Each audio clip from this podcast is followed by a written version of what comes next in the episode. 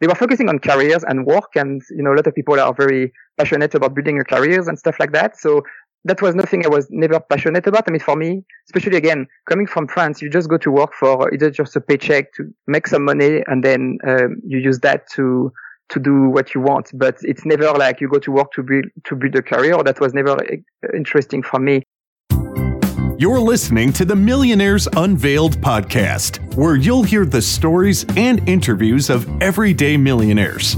We'll unveil their decisions, their strategies, and their current portfolio allocation. Now to your hosts, Clark Sheffield and Jace Mattinson.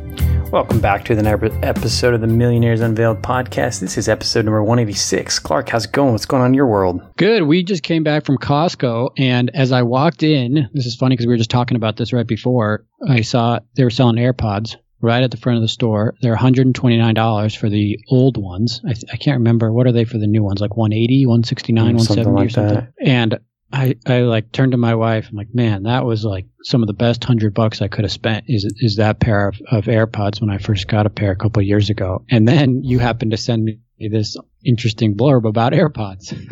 yeah, it's crazy. that was funny. I mean, just that business unit alone in Apple's organization is, you know, AirPod alone. I mean, it's over 10 billion in revenue and climbing. And just put that in perspective. I mean, that's more revenue than Twitter, Snapchat, you know, Adobe, several large companies that we use products for every single day. And just that part of Apple's business is that big. It's Just mind blowing. Yeah, right. Like on one chart we saw it, the AirPods are making more money than Uber. On the other one, Uber was just slightly ahead of AirPods. So it seems like they're pretty close, at least on a couple sites that we checked. But I mean, yeah, for one little pair of headphones, it, it is pretty amazing. Yeah, it's crazy. I mean, they definitely have a, a, massive part of the market share and gets into another discussion maybe for another time of, you know, what does role of big tech and especially the, the, the FANG companies and how they put footholds in, in our lives. And I mean, it's almost like you can't deal without any of their products. And is that good or bad or what does that have for the long term effects for, you know, our country and our world and whatnot. But interesting thing about just that little piece of business for Apple is that large. But and it continues to grow. I mean, Apple continues to grow and continues to grow their stock price. Right, so right, I'm sure right. it'll keep going, and they keep coming out with innovative products. So, this week's episode, we have Mr. Nomad. He is French. He's been traveling full time since 2018. He's embraced the slow travel lifestyle with his wife. His net worth 1.2 million with about 65% in equities and 20% in real estate and the rest in cash. Super good episode with him about how he was able to essentially leave and travel and, and do the things that he really wanted to do on what some might consider you know, a lower net worth to be able to cash out and, and do that. You know, we've had a few on the guests on the show that have expressed interest in retiring, but what is that number for them? And so we talked to Mr. Nomad about how he felt comfortable, you know, around just over a million dollars to, to be able to do that.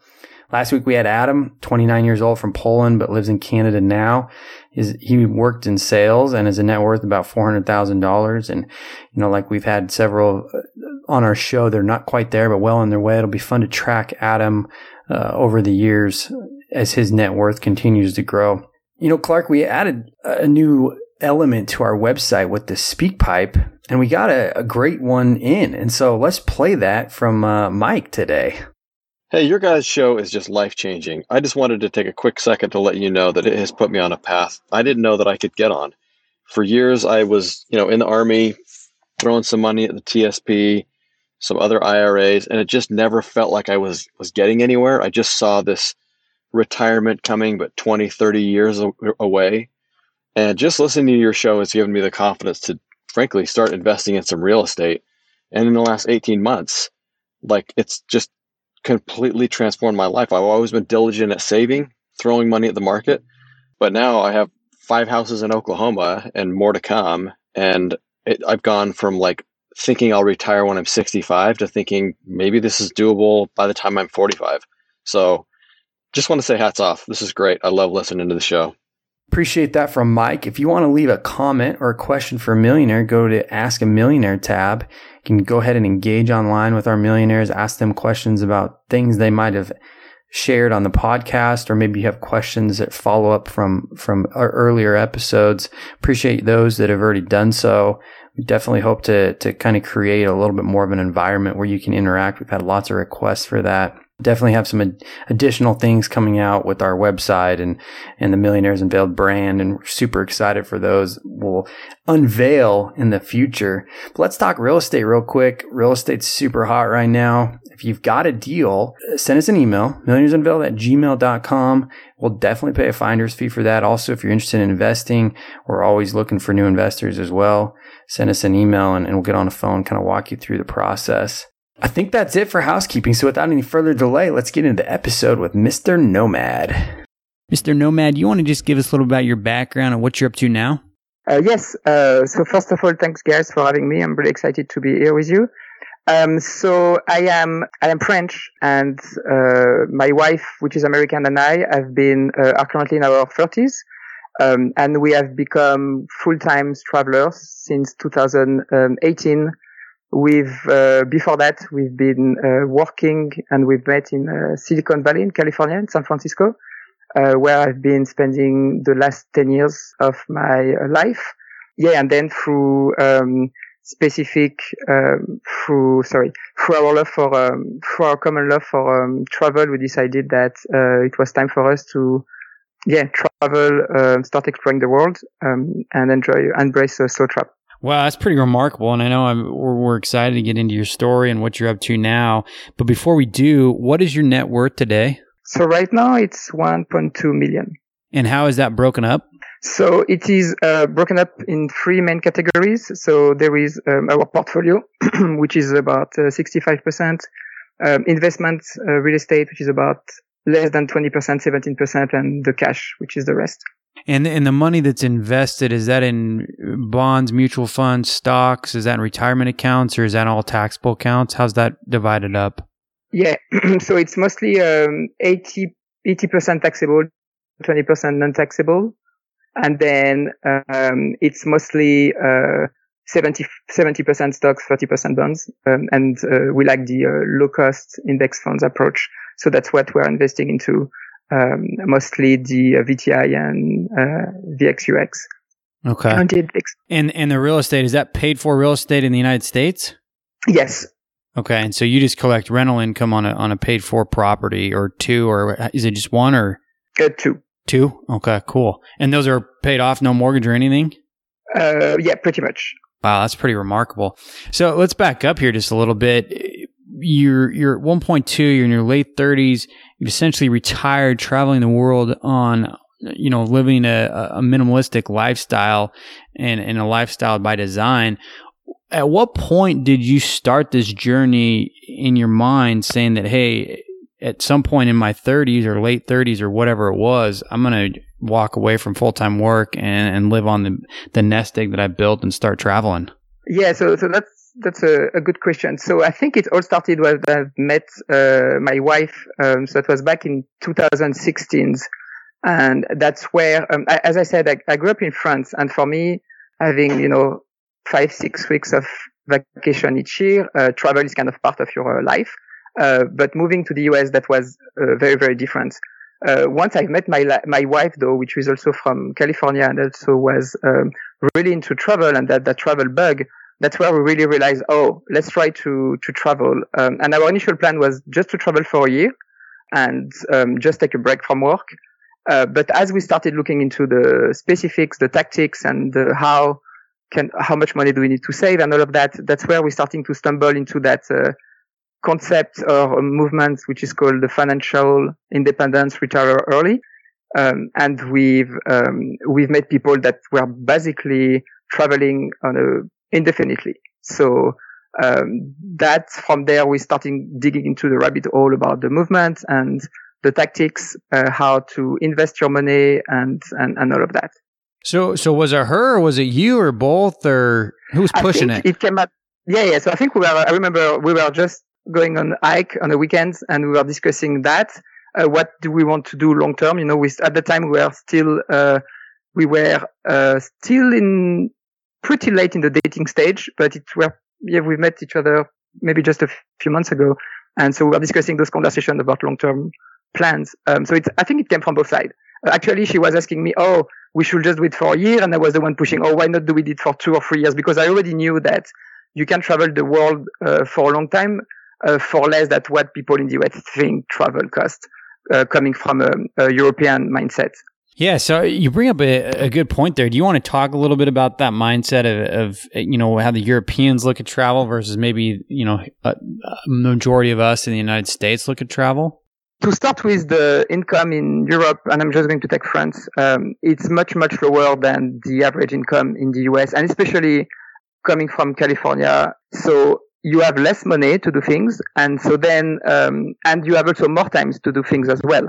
So that gives you an interesting um, advantages in the sense that you can uh, do things on the much longer term, which will ultimately cost less. So instead of booking a two weeks vacation and trying to check every site in two weeks, you can take, we are used to take one to two months vacation in the summer when uh, you have plenty of times to take advantage of long-term accommodations and don't have to rush to do things out. So I think that was definitely one big difference I've noticed between France and the US. Um, you have more time for your vacation, and because you have less money, uh, you, you, you have to spend less, which usually trying to do more things by yourself versus try to outsourcing. You know, instead of uh, going on um, all-inclusive resort, you will probably just go for places and maybe uh, go out for dinner or just cook some of your food yourself. So you're a bit more of a frugal mindset in, in that way. Yeah. Let me just jump back here. I want to keep going with that point, but let me just jump back here to your allocation. How much did you say you have in the stock market? Uh, 65%. So it's about uh, 800,000. About 800K. Okay. And is that split between retirement and, and non retirement accounts? Correct. Yes. Okay. Awesome. So now just going back to your story here, you, you guys met, you said you met, started dating in 2016. You started full time travel in 2018. But I mean, how many years did you work full time I assumed you work in a corporate job full time. How many years before um, yeah. you started so, traveling? so I, I, started my first job in 2005 back in France, moved to the US in 2018 and give my notice for my last job in uh, summer of 2018. So that's about 13 years in a, with a, as a regular, regular job. Okay. And, and did your wife work about 13 years as well? Yeah, pretty much the same. Okay. And when you come when you uh, met up and started dating, you had you both been saving pretty well yeah, and, so, and investing? So, yeah. So me coming from so back in France, I think I was used to um, basically when I moved to the US. Just by moving uh, to the US, um, I think my salary basically increased by threefold, but I tried to keep my uh, cost of living the same uh, because I was used to, you know, price in France. Um, so, um, so that's already let me save a lot. I think from the get go, I was already saving 50%, um, by just trying to live, by just having the essential and really, really being con- conscious about, do I really need that new stuff? before making purchases. And my wife was, um, I think she was pretty much the same as well. She's, um, I don't know if, you know, because she's uh, her parents are Chinese, uh, even, and she, she, was born in the US. I don't know if this is the, where she got that frugal mentality, but she was also not a, a big spender. Uh, so we are both, both savings, uh, yeah, from the get go. So we usually ask this at the end, but I think it, it fills in right now. What what is your range of uh, salary or household income through your working life here? What, what I mean, you said the salary three x, right? When you moved to the states, That's yeah, pretty amazing. So, um, yes, yeah, so I think in in Europe, the salaries are pretty low. So I think $30,000, that's kind of an entry salary. Uh, sorry, when I say Europe, uh, I think I mean France. So I think I started with probably 30, 30,000 euros, uh, at the time. And I think, uh, when I moved to the US, that jumped to 100,000 USD. Um, so that's kind of where the 3X came from. And I think then when I left, this more than doubled. Um, I was in the low 300,000 in my last job um, through you know career advancements and uh, negotiation and all of that. Um, oh wow! So yeah, so there is a big jump there, but only the last my uh, I think only the last two years where that's where I was making the most of the money in in the US. And, and did your wife have a, a good salary as well? Uh, lower than mine, but still, uh, we are both working in tech. So, as you know, tech jobs in the Bay Area are paying very well, even though the cost of living is very high and it's very easy to you know, to get into lifestyle inflation and not really save much.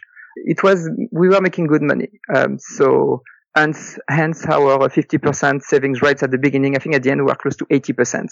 Um, because again, we pretty much keep our same, same spending, but as the, as our salary increased and we didn't really purchase, uh, cars or, um, you know, we were renting during that time with a rent that didn't really move much over the past 10 years. We stay in the same, I stay actually in the same apartment since I've moved to San Francisco. I've just changing unit within the apartment building for um, having a bit nicer place, but um, San Francisco has a good, uh, is really um, tenant friendly. So the rent are pretty constrained, uh, in some type of building. So I was able to, yeah, keep the same rent as well. So, uh, that has oh, definitely nice. increasing our saving rates, um, over time. Yeah. So you guys, you guys meet in 2016. What was your net worth combined? So I think we started putting things together, uh, 2017, but, um, I think it was pretty close to where things were. I would say maybe um, I don't have the right number, but I would say probably eight to 900 at that time. Um, okay, so you were just yeah yeah I mean yeah just rough numbers. So you were just shy of, of a million, and you've grown at about 400 or so since then. Uh, I think uh, the last two years, yeah, the growth of the last two years, which was about 200 uh, thousand, that was mostly the return of the stock market. Yeah. So then you you start dating, you start talking about this, you find your common love for travel a little bit, and then you say, okay, you know, let's start, let's travel for a year or so. Before that, was there a, a net worth goal or a passive income goal saying, hey, if we're going to travel, we think we can spend 30, 40, 50 grand, whatever it was? Was there a certain amount you wanted to get to? Like, we're going to hit this year really hard and, until we start traveling? Yeah, uh, no. So on my side, I was almost like, I was, I, I forgot that dream of travel because um, a lot of people, I mean, un, un, until I've met um, Mrs nomad, I think not a lot of people were focusing on, they were focusing on careers and work. And, you know, a lot of people are very passionate about building their careers and stuff like that. So that was nothing I was never passionate about. I mean, for me, especially again, coming from France, you just go to work for either just a paycheck to make some money and then um, you use that to, to do what you want. But it's never like you go to work to build, to build a career. That was never interesting for me. But before I met Mrs. Nomad, it was really hard to find someone in the US that was sharing the same values. So the only thing I was doing, it was like I knew that the real estate in San Francisco was really expensive. And I was like, okay, I just need to save because at some point I'm going to meet someone and that person will likely wants to have a home together and maybe a family and all of that. So that was kind of the focus, like just save a lot because it's really expensive to buy real estate. And then we'll, we'll take it from there. That was kind of the goal before meeting Mrs. Nomad. So jumping forward, spoiler alert, you spend about thirty thousand dollars a year. Did you was did you know it was going to be thirty thousand? So we knew it was going to be cheap, um, and we knew people like um, you guys interview um, a while back, for instance, um, Kristy and Bryce from Millennial Revolution. So those were some of the people that um, we've been following uh, that have been embracing a similar nomadic lifestyle. And we knew those guys were spending 40,000 Canadian dollar, which is about $40,000 a year. Um, so we roughly knew that between 30 to 40,000 USD should be what we should aim for. And we also knew that with our current network, we, we could generate that much money. But, um, you know, until you really pull the trigger and go to those places, uh, you don't really know for sure. Um, it turns out that year one and year two were around 30,000 um, USD. So let's jump ahead here. What, what, how much did you have when you retired? About 1 million or 1.1 yeah, or so? One. One. Okay. So then you say, okay, we're going to go travel for a year, right? That was the initial, the initial plan. Well, when the initial brainstorming plan, we traveled for a year in 2016. And then, um, as I was saying earlier, we stumbled into that financial independence concept. We starting, um, uh, meeting people on that community either locally in San Francisco or uh, through blogs. So like um, we stumbled about the blog of the Mad Fientist, Mr. Money Mustache, which obviously is very well known in that area, uh, Jim Collins and others. So we did a lot of research on that topic. And from there, we knew we could do it because of our investment. Uh, so we did also some reallocation. I can talk about our investment before and uh, before we pulled the trigger and uh, after we pulled the trigger um, because there has been some change there. But we put ourselves in a relatively safe place when we could generate that 30 to 40,000 USD a year and go travel the world. And we knew by that time that it was not going to be for a full year. Like we were both going to quit our jobs and it was going to be our new life moving forward. So, how did you? I mean, the question I'm always curious about with people that I guess like retire early, right, and, and quit their jobs to go travel. How do you decide when? Meaning, you were making 300 grand, right? About uh, a little less, yeah, at the peak of my career, yeah. And then your wife was was making how much? A two third of that, I would I would say. Two thirds, you said. Yeah. So in the. So you guys are at about 500 grand. Correct. Wow. So yeah, let's say so 400, let's say 400 to be on the conservative side, but yeah, still. Okay, uh, okay 400. So did did part of you say, hey, why don't we just work two more years and we'll save up another couple hundred grand?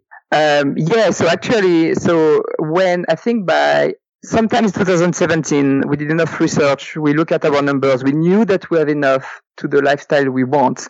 Yeah, we look into that. At the end, it's we were both ready to move on with our life and we felt that we have more than enough to live our lifestyle with always having the backup plan of, you know, if something terrible happened, we can always go back to work uh, and still get the same, you know, those very comfortable careers.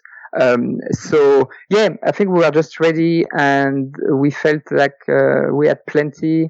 Um, and even right now, uh, you know, after going through the pandemic and the market fluctuation and all of that, and lo- seeing that we are still using less than what our portfolio can generate, and with the, also the large portion of cash that we have in hands, I think we feel that it's enough for us. Yeah. So that's really interesting. So so you quit the jobs, you say, okay, we're going to go travel. How did you, do, how did you know where to go? Um, so, okay. So the first year, I, so we decided, um, July 1st was going to be uh, the day when we are going to start traveling. We, Mrs. Nomad was had the ability to keep her job. So I think she kept working for another six to nine months. So because of oh, that, wow. yeah. So she has. I mean, maybe back to your previous question. She was she was the one that you know wanted a bit more. She was much more career oriented than I was. So she was like, oh, I can keep working, you know, because my work was, she was working for that company, which was fully remote. So they didn't have any offices uh, in the US. So for her, she could keep traveling and keep her salary, which was based in San Francisco, which was a significant. As you said, you know, it's, it was a nice pay. Uh, so she did that for six, six to nine months. Because of that, we had to stay within the American time zone. So we stay, so we picked basically three months in Canada, then four months in Mexico, and sometimes in the US on that first year. After seeing me, you know, enjoying my life and doing all of those things with my free times, you know, moving from a place of going to work to focusing on my passion and the things I was really excited about. She decided after a while to quit. So I think she quit in early 2019. Um, so after that, we are free to starting traveling in different locations. So that's where we moved to Europe and Southeast Asia. And also, uh, as we travel, we, we like to slow travel. Um, because we don't want to do that for a year. We want it to be sustainable. So um, we like to stay in places at least one month at a time. Uh, that give us much more. Not only it help us spend less, and give us much more control over our spending. It's much, much more comfortable and less stressful way to travel the world. Wow. So just give us a, a quick summary. How many countries have you guys been to? So it has roughly pretty much 20, I think 20 countries over the last two years. So not 20 countries. Wow. Uh, yeah, not ton of places, uh, for, uh, like, you know, a 24 months period. Just because we mostly move one place per month. Um, and usually, you know, like I said, we did Canada for three, three months. Um, so there is places we will stay uh, more than one month at a time. It depends on the visa situation. I think in the America, the visa are pretty generous. You can stay easily, you know, Mexico six months at a time and, uh, Canada, you can also stay for longer period of time. But when you move to Asia, then some places you can only stay one month at a time. So yeah, so that was going to be my next question is, is how do you decide how long to stay in each location? So you try and just max it out based on visa. Yeah. So we usually do a rough planning per region. Um, so the first year, because of the constraints of Mrs. Nomad, we say, okay, we're going to do stay in America. Um, we wanted to, yeah, we were interested about Quebec and wanted to do a trip with our family. So it was an easy way for them to meet us. You know, it's kind of in between France and California. So we pick uh, Quebec for three months. So two months between two of us and one month with my parents and uh, brothers and niece and nephews. And then wanted to go to Mexico. So then we say, okay, let's go to Mexico. And then once we get the, once we have the location, we pick the countries and then we visit the country. As you said, we look at the visa and then we look at the main spots, um, to narrow things down. But, um, we usually don't have the city until we get closer to, uh, like maybe three, three to four months before booking our accommodation and stuff. Wow. And and when you were staying, you said in in Canada and in uh, the U.S. and, and Mexico. How did you? Where did you find homes? You do like Airbnb or hotels? Yeah, no, I think it's uh, 90, 95% Airbnbs. We like the advantages of uh, long-term stay and uh, we've been able to get really, really good discounts on Airbnbs. I think we usually get 50% discounts from, you know, the regular daily rate as you get to a monthly rate and then uh, we usually try to negotiate on top of that.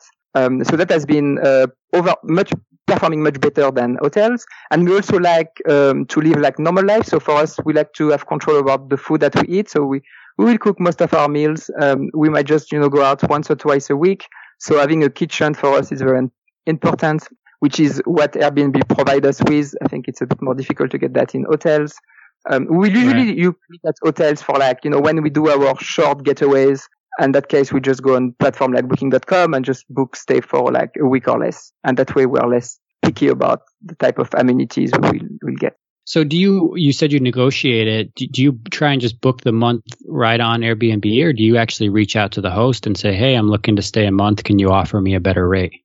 Yeah, so usually Airbnb will give you by default a monthly discount. I mean, the host can set up a monthly discount. It's usually anywhere from 20 to 30%.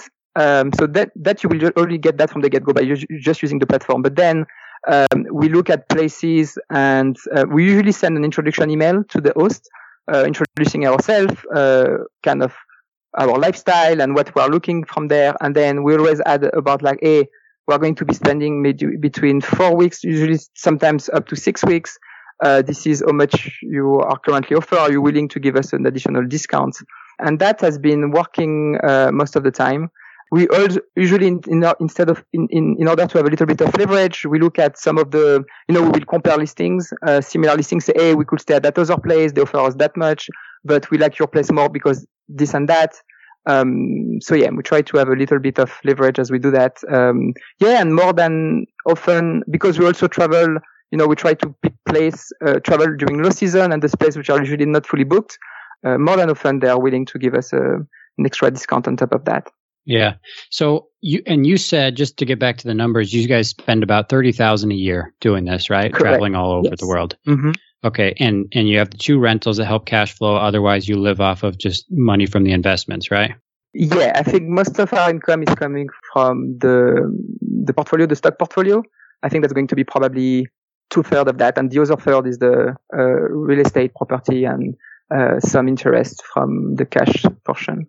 So, uh, of the thirty thousand that you spend, what's your biggest expense? Is I assume housing, but if you're in Southeast Asia, what is it? Is it travel between countries? Is it is it yeah. certain tour, tourist activities you want to do that you splurge on? What what are your yeah. biggest expenses? Mm-hmm. So so the good thing is that we love numbers, so we do track that pretty closely. So I've, I have um, I have a breakdown for you guys. So accommodation in our second year of travel was about uh, twelve thousand. So that's uh, roughly thirty percent. So that's our biggest expense. And then after that, the next one was our, uh, basically the food and groceries. I think it's about 3,000 and, uh, dining out and, uh, 3,000 in groceries. So that's about 20%. And then after that, we've got the international healthcare, which is about 3,000 for us, um, which co- cover us, like it's kind of, you know, world, worldwide expat insurance um, with um, we have coverage because traveling the world actually you realize that most countries you can pay out of pocket. The costs are much much lower than the US we just have that policy in case you know something critical happens and we need to be in hospital for many weeks and uh, or we've got some yeah we have like for critical I think critical coverage. So that will be the next things. And then the last things after that will be uh, international transportation uh, when we only spend 2000 because we are leveraging uh, travel rewards and travel hacking to pay for most of that. Um, so that will be cost covering pretty much, that will be, I'm trying to do the, the sum, 23, 24,000 will be all of that, I think. So, Mr. Nomad, where do you go from here? There's certain countries that you're still wanting to go to, and, and what do you do, you know, on the day to day now that you're kind of in this slow travel mode? Yeah. So, um, so if you take a step back, um, so one of our dream was to travel the world, and that's what I was mentioning as we were discussing our relationship, like what we want to do together. You know, um, But then the other things we also wanted to do was to spend more time with our family uh, and our friends. Uh, for me, moving to you know from France to the US, like which is like six thousand miles away, I haven't been able to see my family since 2008, more than maybe once every year and a half, due to much more limited vacations um, as well as the distance. So I think those were two of the main focus we wanted with that life, that new life design. We decided to to go with. So yeah, so travel is a big portion. We are we now we are booking between two to four months each year to spend time with our respective family, uh, two months at a time, which uh, something we're able to do uh, on our first year. Uh, our second year, that has been interrupted due to COVID, um, and I, we, we can dig into the how COVID has been affecting our life um, after if you guys want. But um, in a regular situation, our plan was to travel the world slowly, uh, spend those two to four months with our family and friends when we go back home, and then um, use the free times that we have from not having to go to an office to work on ourselves and our passions, which uh, for me has been right now building our blog to share our journey in regards to the fact that uh, the cost of traveling the world is much cheaper than the cost of staying home, as well as focusing on uh, life design, life, life or lifestyle design, when um, really like sharing to people uh, those kind of uh, tips and what we've done to really focus on designing a life, a life you love. So I think that's where we are. That's what that's kind of our uh, short to medium term goals with um, our travel. Uh, I think what we want to do as well, and that's why we have put some cash on the side, is to find a home base uh, for us. Uh, and we are giving ourselves, as we started that journey about five years, to slow travel, check a bunch of countries or continents we like, and just try to find that home base that we can have with a nice community uh, that we can have when we probably we spend uh, four to six months a year and the other half of the time will still be about traveling um, around the world since we we both love traveling and all of the benefits you get with getting those new experience and all of that. Yeah that's pretty interesting. So are there any new hobbies or, or things that you've been able to do now that you are you know quote unquote retired and, and traveling the world that you didn't when you were working new hobbies i guess um, here in Taiwan, uh, the first things that come to mind, we've been into um, much more river tracing because the summer are really, really hot. And uh, we both love the outdoor in general and hiking, but um, it's really hard to hike. So we've been into this. Um, I think if anything, we've been expanding much more about the things we love doing, which for us, it's, it's pretty simple and it's pretty uh, inexpensive. It's like being outside in nature, going on hikes, going on, you know, bike, going bikings and exploring nice areas, as well as, well as meeting like-minded people um, as we travel, um, you know, through the expat community we meet, so spending times meeting those people and as well as the locals, uh, but it's a bit more difficult sometimes because of the language barrier. Uh, trying to meet the locals, trying to see how they live and learn about each of those countries. Every time we go, it's uh, yeah, lo- understanding um, people, you know, the cultures aspect uh, as well as the food. Um, uh, and all of that together uh, that's been very very fulfilling by itself. Just you discover new things and you have really good experience. We've made so many memories about the past two years that it felt that we've been traveling already for 10 years. It's it's a very interesting uh, do you ever feel like you, that you're getting tired of it or or that you want to have a little bit of a change or a little bit more stability in one place versus another I think the slow travel is helping with the fact that uh, we travel slowly, so it's not like we don't have the burnout that people might have, you know, that we are used to have when you used to travel like two weeks per year and trying to you know like you know pack everything and just go to a place, fly, and then pack uh, and being in a rush every day. So we don't get too much of that burnout. I think having a base, as I mentioned, is something um, we will want to have just just for the community. I think finding a community when you travel can be tricky um, so we are thinking by having a base, uh, maybe easier to have that local community we can connect with. But otherwise, no, I think, uh, uh, as I was saying earlier, every time you move, you have new experience, you meet new people, and uh, that by itself is really exciting. Uh, sometimes we feel a bit sad that, oh, we have to leave now there is place we like. Uh, we were in Ubud before the pandemic. We were in Indonesia in Ubud and in that nice villa, and we met a lot of nice, very welcoming people. It's like, oh, we were actually going to extend from one month to two months.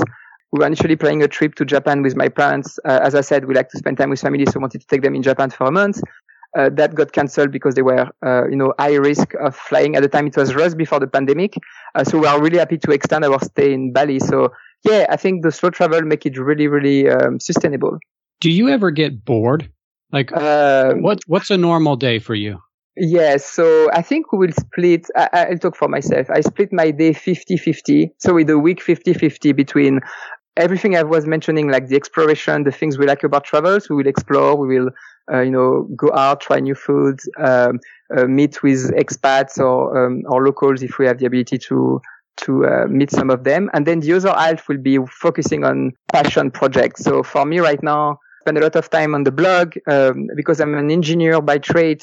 I've been building a travel tools to initially help us keeping uh, on top of our budget and our numbers.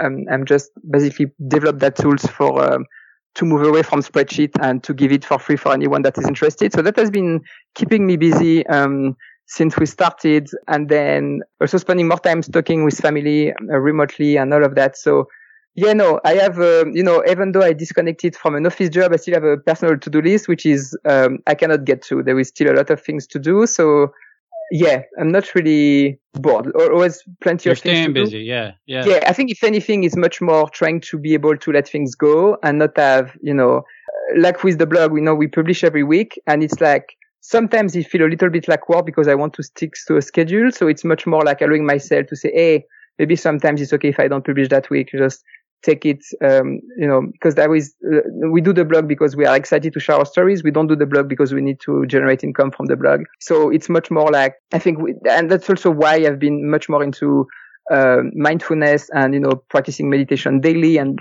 all of those, uh, developing those routines and habits to be much more grateful about the life we were able to design for ourselves and, and all of the freedom and flexibility we have now. Yeah, I want to I want to hit on that just one sec. I just want to go back to your insurance. So you pay was it 3000 a year for health insurance you mentioned?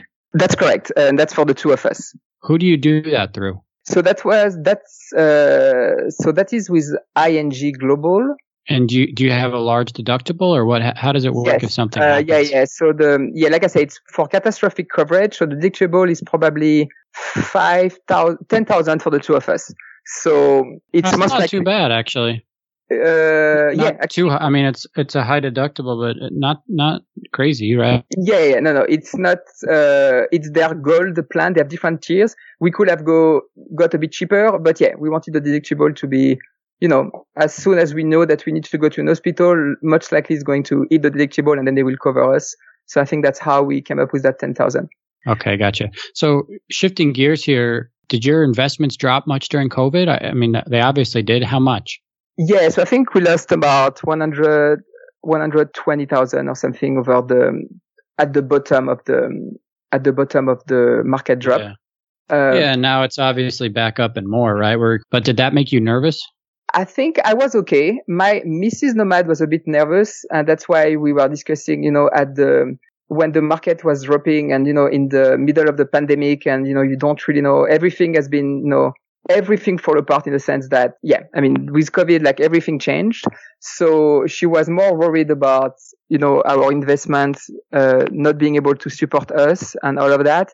So we have a conversation and we decide, oh, you know, we can always try to uh, drop our spending from 30,000 to 20,000 because we knew that uh, we had a, we came up with a few plans to get to that number.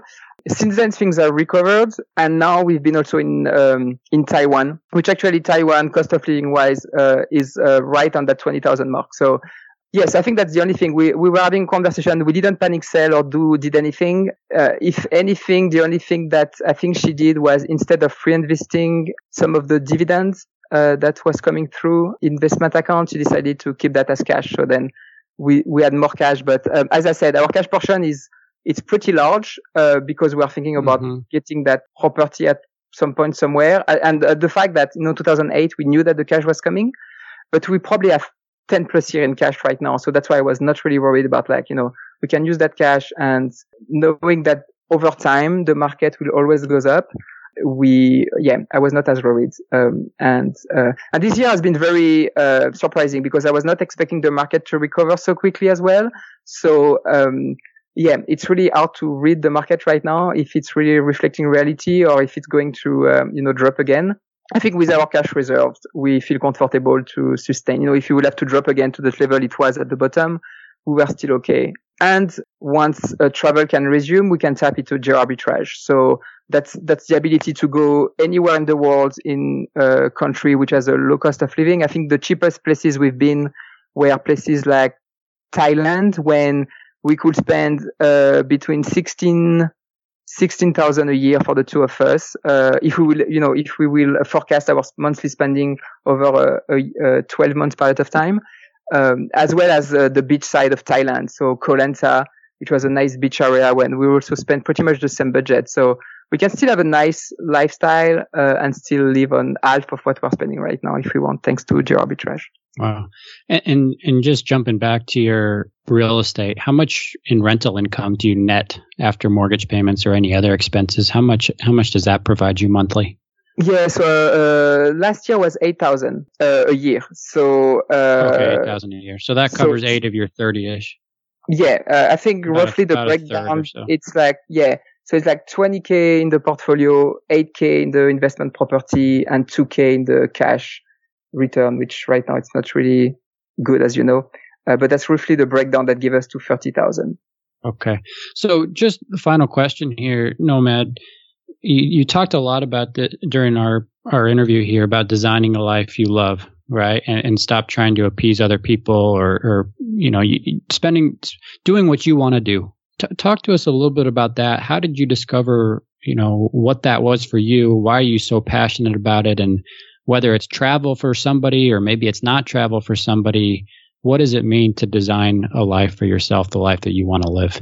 Yeah, so uh, yeah, that's something we thought a lot about, um, and I think it initially started when we had that conversation when we were hiking together and we were trying to say, "Hey, what do we want to do? What we are really passionate about in our life?" And the first things that come to mind for us was, yeah, travel. It's it was never about uh, work.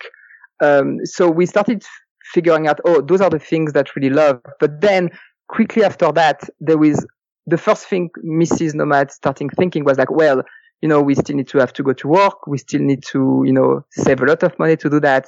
So as part of the life design, the first thing we did was that we, we let go of constraints and limitation such as you know uh, that we don't have to work. I mean like you don't need to have to work if you want to to design your life. Uh, there is way that you can do differently and you know you you you can you, sorry you don't have to go to a nine to five office job for instance um, if if you want to or um, uh, you don't need to only have like two weeks of time off. You can probably design a life when you have more uh, more free time as well. So trying to let go of those constraints as, as limitation were something that we have to go through. So that way we can really design our ideal life. Uh, and then the next steps that we're trying, we did was like trying to identify what's truly, what's truly our desire versus someone else's desires. You know, in our society, there is a lot of things to do for us about like, oh, we need to buy a home and uh, we need to uh, own a car and you know all of that type of things uh, or we need to um, have a successful careers. Those were not our desires. Those were something that in our head was like, oh, society told us this is what we have to do. Uh, we know you need to buy the, the next iPhone every year and all of those things. So, uh, we totally removed that from us. And I think, uh, that's why we ended up about like our love for exploring, um, and being immersed in always new environments and our uh, desire as well to spend with time and family. And then uh, the next things that we've done is tr- trying to come up with a, a, vision, like how we want to project ourselves, you know, 10 years from now. Uh, and, and that's where I think we started plugging. Uh, so basically we built a 10, 5 and one year, uh, a 10 year, a 10 year vision with like a five years mark check-in. And then we plug yearly goals to that. Uh, and that's where that, uh, you know, I mentioned we wanted to have an home base. That's where our home base come into the mix. We did not have that plan in the first year of travel because we just went with the flow. But as we starting uh, our second year, we started building that vision. Uh, now that we knew more about the, tr- the, the nomadic lifestyle, so we build that. And then, if you want to achieve that life that you love, it's really being able to focus and take, take massive action. It's basically like you know, as we have your goals, like take action and do the things that you've done. So you know, for us, before moving to that uh, nomadic lifestyle, it, it was okay, making sure that our investment was safe enough. So we have to, you know, we went, I didn't went to those details, but uh, we accidentally starting saving, investing a lot into individual stocks through the company we work with because they were providing us plans to own some of their action, uh, so, sorry, some of their stocks um, at a very affordable price. So we built a lot of our investment this way, but it was uh, a few stocks and mostly tech in uh, into tech sectors. So we're starting to take action to diversify from that to our current allocation, which is much more uh, low cost index. Uh, and then it's like, yeah, we have to downsize our place. We have to get rid of most of our belongings that we have been accumulating over time. So taking all of those actions that will get you to that uh, ideal life. And it's, and something we keep iterating on every year. Wow, awesome. So thanks so much, Mr. Nomad. Really appreciate you coming on. Really good advice there at the end. Um, I, I think it's important, right? Design what you want. I think all of our millionaires have done that in a sense, right? They've thought about what they want, they've thought about their goals, they've thought about how to get there, and and it's decided what's important to them. So really appreciate you coming on tonight. Thanks again. Net worth of 1.2, living on about thirty thousand dollars, traveling the world. So thanks again for coming on. Really appreciate it. Yeah, thanks you guys for having me. Thanks, Mr. Nomad.